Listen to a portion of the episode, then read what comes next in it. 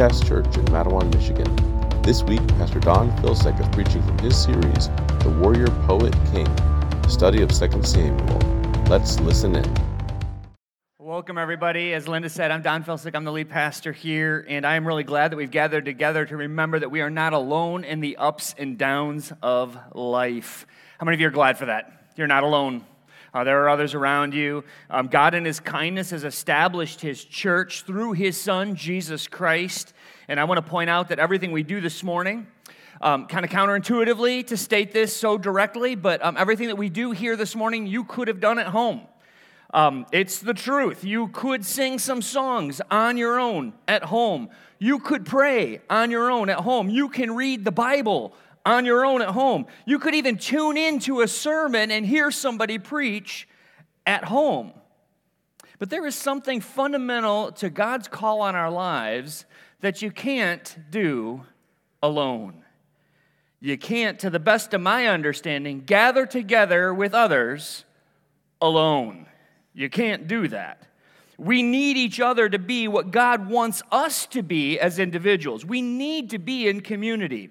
We need a, a connection, a commitment, a commitment to unity, a commitment to love that works through issues, and a recognition that God has more projects that He's working on than just me. Thank you for being that for me, church. As I look out every Sunday morning, I go, oh, it's not just me. Oh, that's right, I'm not the only one in this battle. Oh, that's right, I'm not the only one who's trying to fight for faith in a world that is broken. But we're in it together. Amen? You guys glad to be together? This morning we're going to be continuing on in the book of Second Samuel. No, this is not a message about America or eagles or freedom. This is a message going right through Second Samuel. Um, that's what expository preaching does is it just takes the next chapter and off we go. So we're going to pull back to a 30,000 foot view as we see the painful reality that King David's sin and apathy have produced really dire consequences in his family life. We saw in earlier in 2 Samuel a couple chapters ago sexual sin and murder in the life of David. And after our text this morning, we will see that that has replicated itself in the next generation of his family. The kind of idea behind these few chapters that we're in in 2 Samuel over the course of the last couple of weeks has been summarized by the old adage the apple doesn't fall far from the tree. But before we read this text this morning, I would some, like to set some ground rules for us that will help to flavor our understanding of what we're looking at in this text because there could be some confusion over what is justice in this era of time. What is, what is really going on here? So, here are six things really quickly that I just want you to have in mind as we read the text. The first is that Amnon deserves punishment for his assault against Tamar that we, that we read about last week. The second thing that you need to keep in mind is that David is Amnon's father, but he is also the king of Israel. And that makes his role as king the one right person to carry out justice in his kingdom. He is the rightful judge, and he should be the one who is taking this to his son. So that ties in with the third thing, and that is that Absalom, in this text that we're seeing here, is usurping his father's role by what he does in this text. The fourth thing that you need to understand is that Absalom is motivated by hatred. And we don't get that right in our text, but we get that in verse 22 of the previous text. So it's important that we start this text remembering what we what was at the end of our text last week, and that is simply that Absalom hates his brother Amnon for what he did to their sister Tamar. The fifth thing is that Absalom enlists others to do his dirty work. You'll see it in the text, just like his daddy did. The sixth thing, fundamentally, that you need to understand, and this is most important, is that what we are reading about in the text is stone cold murder. It is murder. So let's open our Bibles to 2 Samuel chapter 13. uh, ver- starting in verse 23 through the end of the chapter, is what we're going to read together.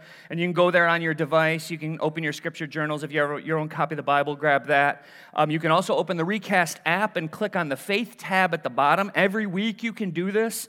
Um, and that pulls up an option for sermon notes. And under that sermon notes is the current text and, uh, and a place there that you can take your notes if you would like. So if you like kind of digital copies of notes, that's available there. But 2 Samuel 13, 23 through 39 recast God's holy and precious word to us on this holiday weekend, um, what He desires for us to hear here in America in 2022. After two full years, Absalom had sheep shears at Baal Hazor, which is near Ephraim, and Absalom invited all the king's sons. And Absalom came to the king and said, Behold, your servant has sheep shears. Please let the king and his servants go with your servant. But the king said to Absalom, No, my son, let us not all go, lest we be burdensome to you. He pressed him, but he would not go, but he gave him his blessing. Then Absalom said, If not, please let my brother Amnon go with us. And the king said to him, Why should he go with you? But Absalom pressed him until he let Amnon and all the king's sons go with him. Then Absalom commanded his servants Mark when Amnon's heart is merry with wine, and when I say to you, Strike Amnon, then kill him. Do not fear. Have I not commanded you? Be courageous and be valiant. So the servants of, Amnon, of Absalom did to Amnon as Absalom had commanded. Then all the king's sons arose, and each mounted his mule and fled. While they were on their way, news came to David Absalom has struck down all the king's sons, and not one of them is left. Then the king arose and tore his garments and lay on the earth, and all his servants who were standing by tore their garments. But Jonadab, the son of Shimeah, David's brother, said, Let not my lord suppose that they have killed all the young men, the king's sons, for Amnon alone is dead. For by the command of Absalom, this has been determined from the day he violated his sister Tamar. Now, therefore, let not my lord the king so take it to heart as to suppose that all the king's sons are dead, for Amnon alone is dead. But Absalom fled. And the young man who kept the watch lifted up his eyes and looked, and behold, many people were coming from the road behind him by the side of the mountain. And Jonadab said to the king, Behold, the king's sons have come, as your servant said, so it has come about. And as soon as he finished speaking, behold, the king's sons came and lifted up their voice and wept. And the king also and all his servants wept very bitterly. But Absalom fled and went to Talmai, the son of Ammihud, king of Geshur. And David mourned for his son day after day. So Absalom fled and went to Geshur and was there three years. And the spirit of the king longed to go out to Absalom because he was comforted about Amnon since he was dead. Let's pray. Father, I ask that you would meet us here in this place. I recognize that there's so many places we could be on a holiday weekend. I, I just rejoice in the gathering of your people and the opportunity that we have to come together and in singing and hearing from your word and being strengthened and built up. I pray that you would allow this message to seep into our hearts. Um, the applications by the end are going to um, have the potential, by the power of your Spirit, to cut into and slice into any attentive heart to excise things that are there that ought not to be there and to motivate us to, to move out in a way that is different than the way that we walked in here. So, Father, I pray that by your Spirit you would meet us in this place with the power to change us, to make us more like your Son, Jesus Christ, more in love with you, uh, more in love with the things that you desire of us and Father, as we have an opportunity to lift our voices in praise to you, I pray that that would be motivated and fueled by a gratitude and a thankfulness for what you have done for us. It's very easy for us to sing along in a gathering like this and not mean the words and, and not really reflect on them. I pray that that would not be true of any of us here this morning, that we would lift our voices in gladness before you, that you would meet us here in this place we thank you for the salvation that we share in Jesus Christ, that we have that one thing in common that is the most important thing that unites us. We're all different people. We all come from unique weeks with difficulties and challenges, um, but you have brought us here to this place in unity under the cross of Jesus Christ, your Son, and the hope of resurrection that he gives to each one of us. We praise you for this gathering. We praise you for your presence here with us. And we ask that you would receive our songs now of praise um, that they would rise before you, for you alone are worthy. Amen. All right. Yeah, you can go to be seated. Um, like I say every week, make yourself comfortable. If at any time during the message you want to get up and get more coffee or juice or donut holes um, back there, take advantage of that. Um, but do please keep your Bibles open to 2 Samuel chapter 13, verses 23 through 39. Grab that, get that back in front of you so that you can see I'm walking through that text, and that's what we're looking at for the remainder of our time together. I think sometimes it's helpful, especially when we're in the middle of a series like this in an Old Testament book, to climb a little higher, to kind of get the altitude, to gain some perspective on the things that we are reading about, especially in an Old Testament book like 2 Samuel. It would make sense if, uh, uh, like maybe at this point in the midst of kind of going through 2 Samuel, you know, section by section, paragraph by paragraph, it would make sense if you began to question a little bit once in a while why in the world are we reading about an ancient king in the Middle East? And further, why all the graphic details about his family slide into sin and depravity? Why are we studying this? Why are we looking into these things? And the answer to that question would be found as we look at the sweep of the entire Bible, understanding that the entire Bible is one story. If you read from Genesis to Revelation, you get a story arc, you get a plot, you get themes.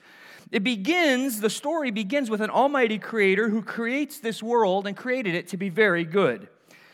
And he made, made humans in, in his image and likeness, and he makes us the caretakers of this world.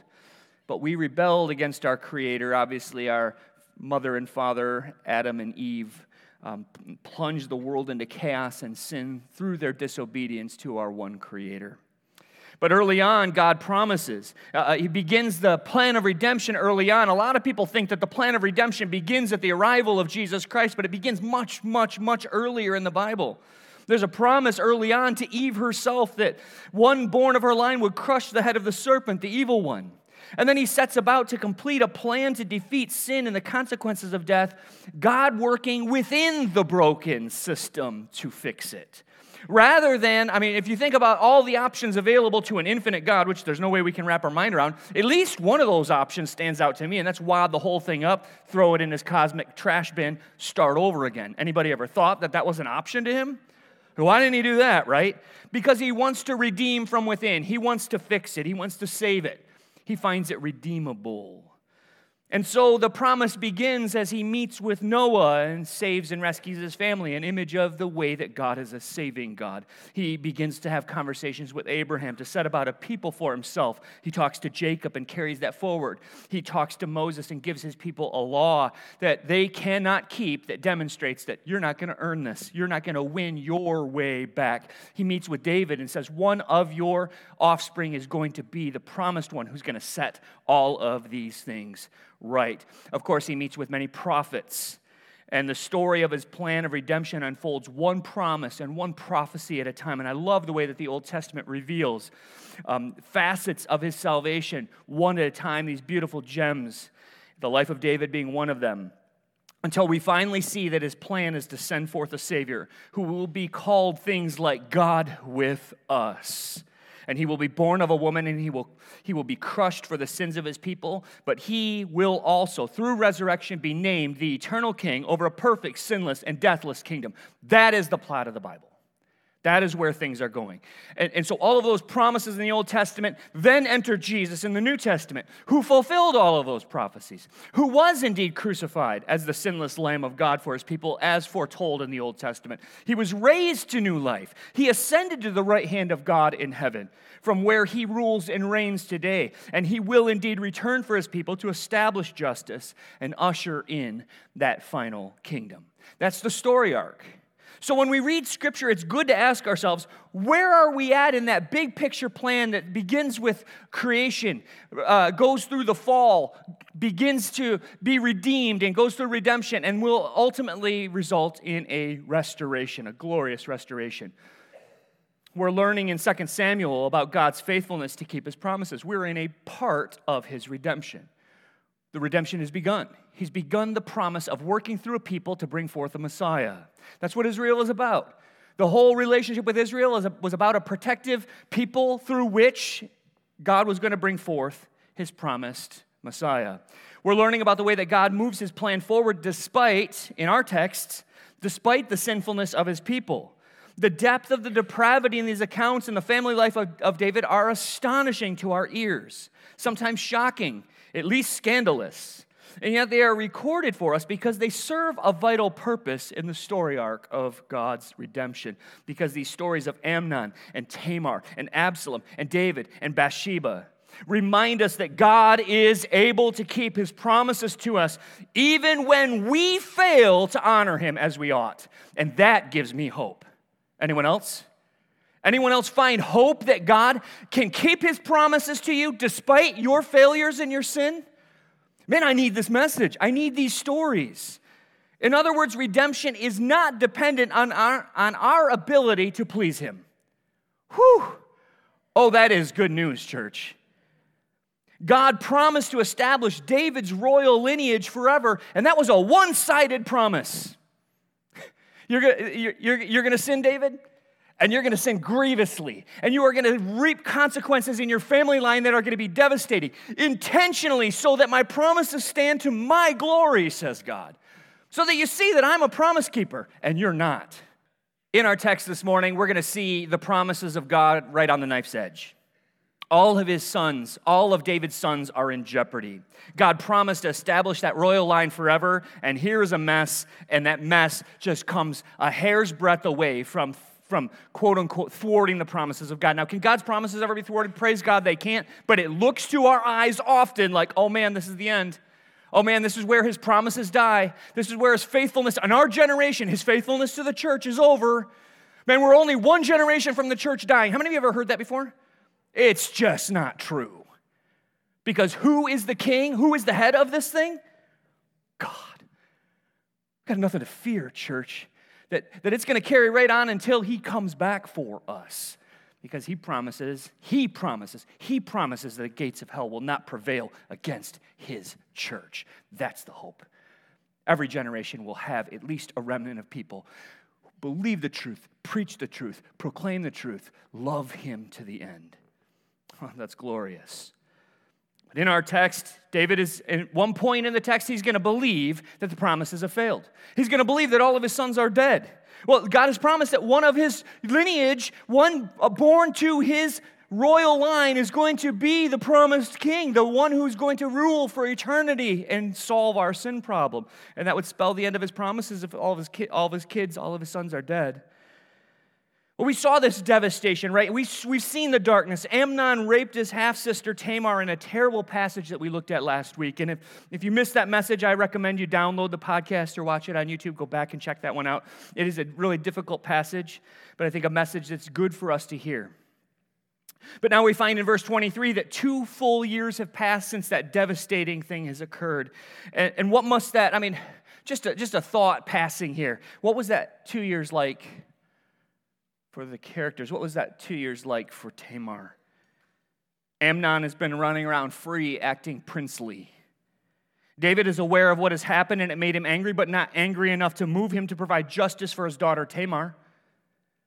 And some have observed that revenge is a dish best served cold, and it seems like Absalom's got in on that.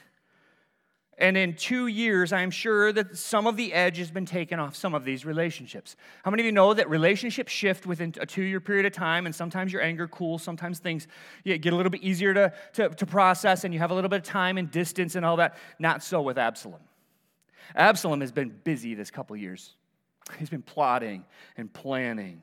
He has been biding his time, looking for the right opportunity to enact a plan. We are told at the end of verse 22 that Absalom hated his brother Amnon for what he did to his full sister Tamar. So Absalom hatched a plot. Every year there were sheep shearing gatherings. These were like festivals. It was all held around the same time of the year, and people would hire sheep shearers, and then they would all go out, and there would be a celebration. And we see this throughout uh, various places in the Bible. In, in the book of Genesis, J, uh, Jacob tries to flee from his father in law Laban during the sheep shearing season, using that as kind of a diversion so that he can take his two daughters and all of his sheep and run and flee. In 1 Samuel, Earlier on in the life of David, we saw Nabal, Nabal make a fool of himself against David during the sheep shearing festival. He gets drunk, eventually has a heart attack, and dies. And David married his widow, Abigail. So, even in the context of David, we see sheep shearing factoring into some of his life here. And so, sheep shearing was a time of celebrating a harvest of wool. This was a cash crop for an agrarian society where everything, all the clothing was made of wool. That was, that was, a, that was a big deal. Uh, how many, if, you, if you're dependent on animals, did you know that if you can get a product from an animal that you don't have to kill, that's a bonus? You get something from it, you can milk it, you can take its wool, and it still survives. That, that's, a, that's a good thing, in a, and, and that makes it a cash thing. That makes it worthy of celebrating in this context. And so Absalom invites his father, the king, and all of his brothers to join him for the work and the festivities. They're not going up there to work. The king isn't going to go take shears and cut the wool off. This is to come and join the celebration. Come and be part of the festival, is the idea here. And Absalom presses his father, but his father didn't want to be a burden on Absalom. And the idea of pressing there and keep pressing and keep pressing is that he's badgering his dad. Come on, man, let's just go celebrate. Come on. Be, be part of it, Dad. I mean, you're the king. That would be awesome if you'd come up to my sheep shearing. But it's likely the, the reason that David gives for not going with his son is uh, seems kind of lame to our ears. You know, no, I wouldn't want to be a burden to your son. It's not, not that great, but it would be a burden. He's not wrong. It's likely due to the large entourage and, and uh, security detail and everyone that would be involved. It would involve the entire royal family and all of their servants and their advisors and their security and all of that. So, Absalom, you're going to have to feed everyone. I mean, all of the family and all the princes and all their security and all their servants and all their advisors and everyone, uh, we're, we're going to be a burden to you. This isn't even going to be fun celebration if we all go with you. So David declined, but Absalom wore his father down, and eventually he relents and agrees to let all the princes go with Absalom. Now imagine that David, in this context, had a skeptical eye toward Absalom. I think for probably two years he's been watching him. What's he going to do to Amnon? Have returned? Kind of watch it, keep the two apart because I know Absalom has. How many of you know as a father or as a parent, you can kind of see when your kids are at odds with one another?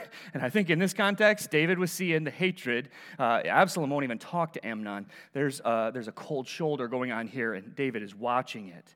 But especially, I think his radar would go up when Absalom asked for Amnon by name in the text. Why should he go with you? Is David's question.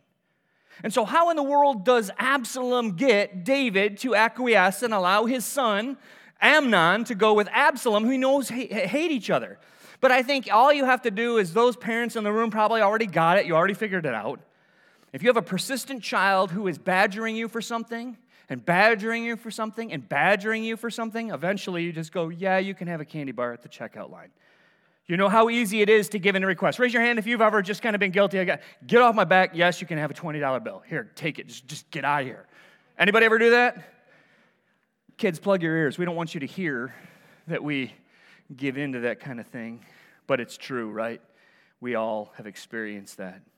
And I fully believe that the plot to kill Amnon was in Absalom's heart all along. I don't think he said, I'm going to do it at the sheep shearing festival. He was looking for opportunity, and the opportunity presented itself. It's taken two years to get this golden chance to be there without dad around, without uh, out away from the city, out away from the protective um, groupings and all of that stuff. And, and now he's out in the countryside with his brother Amnon. We see the specific plot and the execution of the plot with extreme brevity in the text. It's shocking how little detail we're given about this, uh, this murder. In verse 24, we see Absalom uh, make, a, uh, make, his plot exposed there. Very short verse, um, just not much detail, but we know this he steals from his daddy's playbook. He will enlist his servants to do his dirty work, much like David enlisted Joab to do his dirty work and to put Uriah to death back in chapter 11. We see a lot of parallels in the way that Absalom dispatches Amnon and the way that David handles his issue with Bathsheba. It's also interesting that Absalom uses alcohol like his daddy did. He uses alcohol to get Amnon tipsy, and we saw that David used alcohol to get Uriah tipsy to try to get him to go back home and stay with his wife, Bathsheba, for the night. The plot requires a lot of trust, by the way, in these servants of David. Nobody, nobody would want to be the one to strike down Amnon. Amnon is the crown prince, he's the next in line. David dies, Amnon is king. That's what you got to understand. So, who wants to be the one to raise their, raise their fist against this one? Who wants to be the one to plunge the dagger? The goal is that they are all equally responsible, so no one can say, Here is the man who killed the crown prince. They're all supposed to strike at once. That's the plot, that's the plan. And equally, they are all under the command of their master, Absalom. They can always say, We are just following orders. Enlisting others in sin seems to be a growing family trait in David's dynasty. Interestingly, Absalom uses the words of nobility and honor here that uh, uh, brought up, uh, it was brought up by a lot of commentaries as I was reading this week. He's encouraging his servants to murder his brother, and look at the end of verse 28. words like the words of a commander on a battlefield, like, oh, be, be courageous, be valiant. These are words of nobility. Words spoken in the battlefield over troops as they're about to go in to battle uh, for a good cause. These words are spoken during a plot to commit murder. Now, there's little fanfare in the event itself. We don't even know if they beat him with fists or stabbed him with swords. The words there are so generic that when it says to strike him down, we don't know what they struck him with. Um, that's a, just a violent, a generic violent action, and it uh, here is obviously violent enough to result in death. And the interesting thing is, the, the verbiage that's used in verse 29 is just direct and straightforward. Um, it doesn't give us the detail. What it does tell us is they did exactly what Absalom commanded. They did, they, they did what Absalom told them to do, did it the way that he told them to. And the result, of course, is that Amnon is dead. The king's sons, for obvious reasons, arose and fled on their mules. Um, I imagine that they very likely thought they were in danger, probably immediately as somebody strikes their brother uh, the, the oldest brother, the, the crown prince, as soon as that, that battle ensued, or as soon as the, the first strike happens, they just scatter because they're like, coup, it's, it's, a, it's an uprising. They're going to kill all of us. It's somebody is trying to take over dad's kingdom. Get out. And so they all flee. But interestingly, they flee on mules, which I can't picture that being super fast. I just kind of seems funny to me, but uh, I would think in the rugged terrain it might make more sense to us if we could see um, them just scattering into the night on mules. Still a funny image to me, but apparently, what we do know for sure is that these mules were not super fast because fake news pa- travels faster than mules, according to the text. And a messenger arrives from the sheep shearing, probably not on a mule, and the report is false that David first receives. All the king's sons are dead. to David's ears, this is like saying, The promises of God have failed you. God has not kept his promise. No, nobody's coming from your royal line. The gig is up, your kingdom is over. Your heirs to your throne are all dead. David's advancing in years at this point in the narrative, and his kingdom seems to be crumbling around him. His family is certainly falling apart. I think you could see it in the text, right? And the king tore his clothes. So did, their, so did his attendants. And they did this in ancient times as a display of their internal grief. Uh, what you need to understand back then is clothing was expensive. It's not, not like they just go get another change of clothes, run to Kohl's, get a bargain, whatever. TJ Maxx, I don't know what. Um, Target. Um, they couldn't just run out and get a, a, replacement of clothes. I mean, it was a big deal to tear your own robe. It was expensive. And what you're doing in that sense of grief is saying, it feels like my life is over. And I want to show everybody that on the outside by the rent and the tear that I feel in, the, my, in my soul and my heart. David falls face down on the earth, but as he's there, Jonadab, his nephew, rushed in with an accurate report. Convenient accurate report. Jonadab knows enough detail to betray to us readers, if you go back and you were to read from the beginning of this chapter, that he was likely in cahoots with Absalom. Note that Jonadab is in, is in on the inner workings of Absalom's plans. He is aware of the motivation for this killing, and he says as much. Well, who told him that? Who told him that Absalom was the one who did this? Who told him that it was because of Tamar? Who, who reasoned that to him?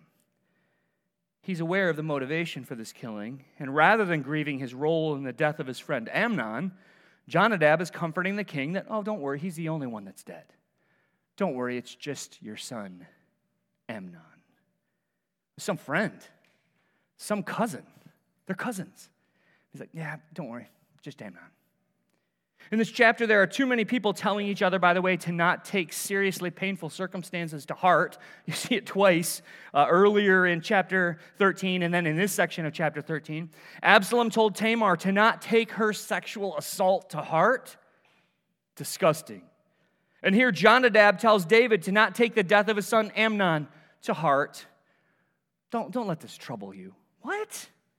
Comfort and compassion does not appeal, do not appear to be hallmarks of David's royal family. Agreed? They don't seem to be really good on the compassion side of things. Jonadab knows that, he, that this was a revenge killing, according to verse 32. He knows what has motivated it. And yet, Jonadab was also part of the plan for Amnon to get alone with his half sister Tamar. He's a sketchy guy throughout this whole story. I don't know that any of us are going to meet Jonadab. Three times in the closing verses of our text, we are told that Absalom fled. David has lost two sons on this day. His inactivity at the sin of Amnon has now cost him his son Absalom as well. So all of the king's sons, minus Absalom and Amnon, arrive back at Jerusalem, and Jonadab says, See, I told you so. It's just like I said, they're all still alive. He's trying to curry some favor in the king's eyes. He's sketchy, sketchy, sketchy. Well, David and his boys lift up their voices and weep over this treachery and murder. This has been vigilante justice. Now, part of us are used to the bad guy getting it in the end, right? Like at the end, it's just kind of like every action film ends with like, how's how are they going to creatively kill off this villain, right? And how many of you just, we've got to be careful about allowing that to get in the way of what God desires to communicate to us. And so when it comes to that, like some of us are just glad Amnon's dead. Someone's like, I would have done it myself. He, he raped a woman. But there's a right pathway of justice, right? Is there a right, way, right and a wrong way to do justice? There is. This is not the right way. This has been Absalom taking on himself the role of his father, the king and judge, and he has executed justice on his own. This is murder, and this is indeed sin. Absalom fled to Talmai, king of Geshur, and, that means so much to you guys. You're like, oh, wow, he went there? Really? That's cool. Actually, it does kind of help because um, it's his mom's dad. This is, where his, this is where his mom comes from. His maternal grandfather is Talmai. And so he goes back to old kin, he goes back to old family. And he will remain there for three years while David mourned for his son day after day while Absalom is hanging out with grandpa. And verse 39 makes me think that this mourning is primarily for Absalom. I think he's sad about him. Certainly, he's sad about Amnon's death, but David is torn inside, and the text tells us in his heart he longs to go out to Absalom in verse 39 because he was comforted about the death of Amnon. What does he mean by that? What does the text mean by that? I think he has realized that Absalom has done what he was not strong enough to do. Absalom was wrong to take justice in his own hands, and that places David in a deeper pit. Now he has a murderer and a usurper in his family as well. David loves Absalom and he knows he cannot go out to be with him because it would look like he approves of this murder. David feels in his heart a catch 22 love for a son and equally a, a commitment and a pledge and a responsibility to his role as king. Note what we have going on here at the surface level of this text. There's three applications that I'm going to draw from this. But on the surface, what we have is David committed rape, and so has his son Amnon. David took out a hit and killed one of his military officers. Now his son has followed daddy's, daddy's ways and took out a hit and killed his own brother. On the surface of this text, there are three things that I think all of us could take to heart in various ways. It seems like a common application. It seems like I keep beating the same, uh, the same drum, playing the same note. But it, it, it's very vital when we are getting into the life of David that step one always seems to be flee sin. Run from sin. Flee sin. Sin has severely corrosive influence. We expect to keep it contained, but like overflowing battery acid, it eats everything that it touches. Have you guys experienced that in your life? Sin's corrosive effects, it doesn't stay contained. Playing with sin and believing the lie that we can control it is like playing with fire, and it will not burn you alone. For David, the fire is spreading into his next generation. and he seems to be standing still, paralyzed, as the flames spread from son to son to daughter to son to son. Do you see it? That's what we're seeing in 2 Samuel, the spread. But it is never enough to tell you to flee from sin. If I leave it there, man, I'm preaching a false gospel. It is not flee from sin alone, but it is run to Christ. Run to Jesus. Eh, what good does it do us to spend a lifetime trying to clean ourselves up, trying to run from sin, trying to make a better Don or a better you? What good does that do? Because have any of you ever taken a season and just gone, I'm just going to make this about me? How many of you know that you learn how to sin better when you do that? Like when you make yourself the center, when you make you your own project, self help, get rid of that junk. Self help always results in sin.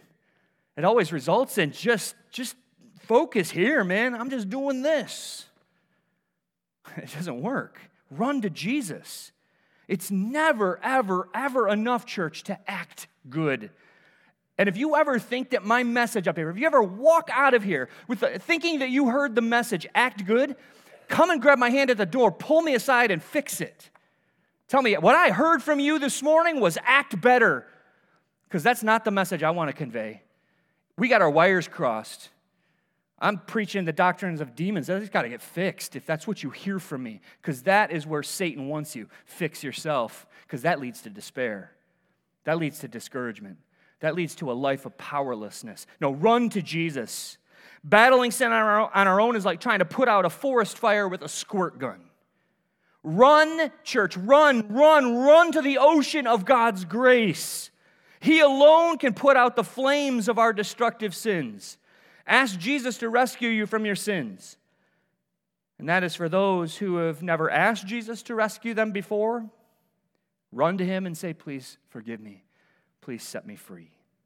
And it is also for those who have a relationship with Jesus and you've been walking with him for a while. Keep running to him, confessing and asking for his grace to stay in the battle. Ask him to keep you in the battle against your own temptations. The third kind of surface level, I'm calling these surface level because you just read it and it's like kind of like up on the easy shelf to apply. Straightforward from the text. This is particularly to parents, but especially to fathers. Engage your family. Engage your family. Men who have children or hope to have children in the future, this is a time to put your put your thinking caps on and put your hands behind your ears to listen up and take heed to David's apathy. Beware. He stands by as sin consumes his family. His pro- compromised fall into sin with Bathsheba has set a tone that is rippling and echoing. It is the vibe of his family that's going out into the next generation. And now he stands by inactive as the flames sweep through the next generation. He is here in the text. Do you see him? Mentions David once in a while, tells us, catches us up with what he's doing, and notice his role. Sure, Amnon, Tamar can come over and cook you a meal, no problem. Sure, Abs- sure, Absalom, Amnon and all the boys can go with you to the sheep shearing. Ooh, I'm so angry at Amnon for what he did to Tamar. Does nothing. And at the end of our text, oh, in my soul, I wish I could go out and see Absalom, my son, but what would the people think? There's an indictment that I take to heart from one of the commentaries that I read this week about this very passage. J.D. Greear says the following I'll read it twice. Where most of the men in our churches to show the same level of apathy in their jobs as they do in their own homes, they would have been fired long ago Where most of the men in our churches to show the same level of apathy in their jobs as they do in their home lives, they would have been fired long ago. Don't let this be true of us, men. Our apathy or disconnection from our families will not produce the strength and hope and power that we long for in the next generation. Men, particularly, need to be reminded to lean into the tough things of parenting. We can be kind of clueless. We can be increasingly disconnected, and that will be the slide of us without intention. Don't leave all the tough decisions to your wife. Engage your family with proactive guidance. Engage your family with proactive discipline. Engage your family with proactive love. There are a couple of deeper applications here in this text we consider the bigger picture of what's happening at this stage in movement of God's plan of redemption, kind of bigger picture applications that require you to, to, to pull back a little bit and take that 30,000 foot view of this text. And the first is simple and strange. Application from this text praise God. Praise God. Uh, it seems strange application to draw from a text about a brother murdering a brother, right? Praise God. Anybody with me? Strange to say praise God when what we have is the primary movement of the text is one brother killing another brother. A little bit weird. But let me explain. If God will keep his promises to a family like David's, then we have hope that he will keep his promises to people like us. Do you hear it? People like me. Praise God, church. Praise God that He is faithful. How faithful? Faithful to keep His promises to a man like David. Praise God that He has a plan. What kind of plan? So glad that you asked. A plan that works in our fallen history to bring about beautiful things. From this steaming pile of David's family, God is bringing forth a Messiah to save all who will put their faith in him.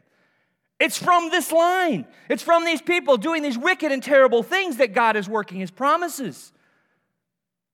What? If God can make beautiful things from this mess of sexual assault, murder, and apathy, then that gives me hope that He can take the mess of my life and bring beauty from this too.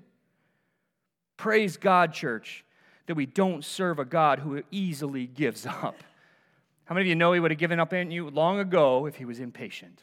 He's already proven himself faithful and patient in my life. He is patient and long suffering in his steadfast covenant love to his people. His commitment, his unilateral, one sided pledge to save all who come through faith in Jesus, no matter what. Final application brings us back to the way that we know his faithfulness. In the fullness of time, God sent forth his son born in the line of King David. And so the last application is live for Jesus. If you have all these other things in, in place, you've, run, you've fled your sin, you have come to Jesus, you have run to him, now live for him. We come to communion this week to remember his body broken for us and his blood shed for us. Our text shows us the way of our hearts. What, what like, like, like Absalom seeking revenge like Absalom seeking power, or like David apathetically wallowing in relational confusion. Oh, it's just too tough to figure out. We all have a unique pattern of sin that plagues us. And I know to a person in the room that we all have sin. And without the sending forth of the Messiah to die for our sins, we would have no hope, no hope, no hope of reconciliation with our holy and righteous Creator. But in the sacrificial death of Jesus, we find forgiveness and reconciliation and a whole relationship again with our Creator. If you've not asked Jesus to rescue you from your own sin cursed heart, then ask Him today to forgive you and ask Him in prayer during communion time. Ask Him to be the center of your life. Say, I've, I've done wrong to you and I've done wrong to others. And in my sin, my heart is black and I've practiced darkness. I haven't met my own standards. I haven't met your standards. And so I ask for Jesus Christ to forgive me and to cover me. Man, it'd be awesome if somebody here would pray that prayer today. You can come and talk with me. You can come and talk with, with uh, Nick, who was up here earlier. You can come and talk with my wife, or Dave would love to talk with you. But if you're here and you've already asked Jesus to rescue you from your sins, then, then evaluate if he's indeed the center of your life. Is that where he resides right now? Our hope for any real life change is in the forgiveness that Jesus has given us at the cross. And so let's go out from here remembering these applications and seeking prayerfully to allow the Spirit to work these things in us, flee sin, run to Jesus, engage our families, praise God, and live for Jesus. Let's pray. Father, I thank you so much for the grace that you have given to us. I praise you that you give us these models and examples of real life, real jacked up, messed up, real life. I need those illustrations. I need to see your faithfulness worked out in human history, and that gives me more trust and more faith. It builds me up to say, wow, you could even save me. Thank you for that grace that reminds us that you are a God who keeps your promises. And even as we have an opportunity to take communion together, this is a centerpiece of that promise you sending your son Jesus to pay the penalty for us so that all who attach their lives to Jesus by faith and trust in what he has done will be brought into an eternal kingdom forever and ever and ever. With your love, with your mercy, with your power, with your strength, with an ongoing, renewed, new heart that can fight and battle sin. Father, I pray if there's anybody here in this gathering that doesn't have that yet, that today might be a day of receiving that by praying and asking you to save them.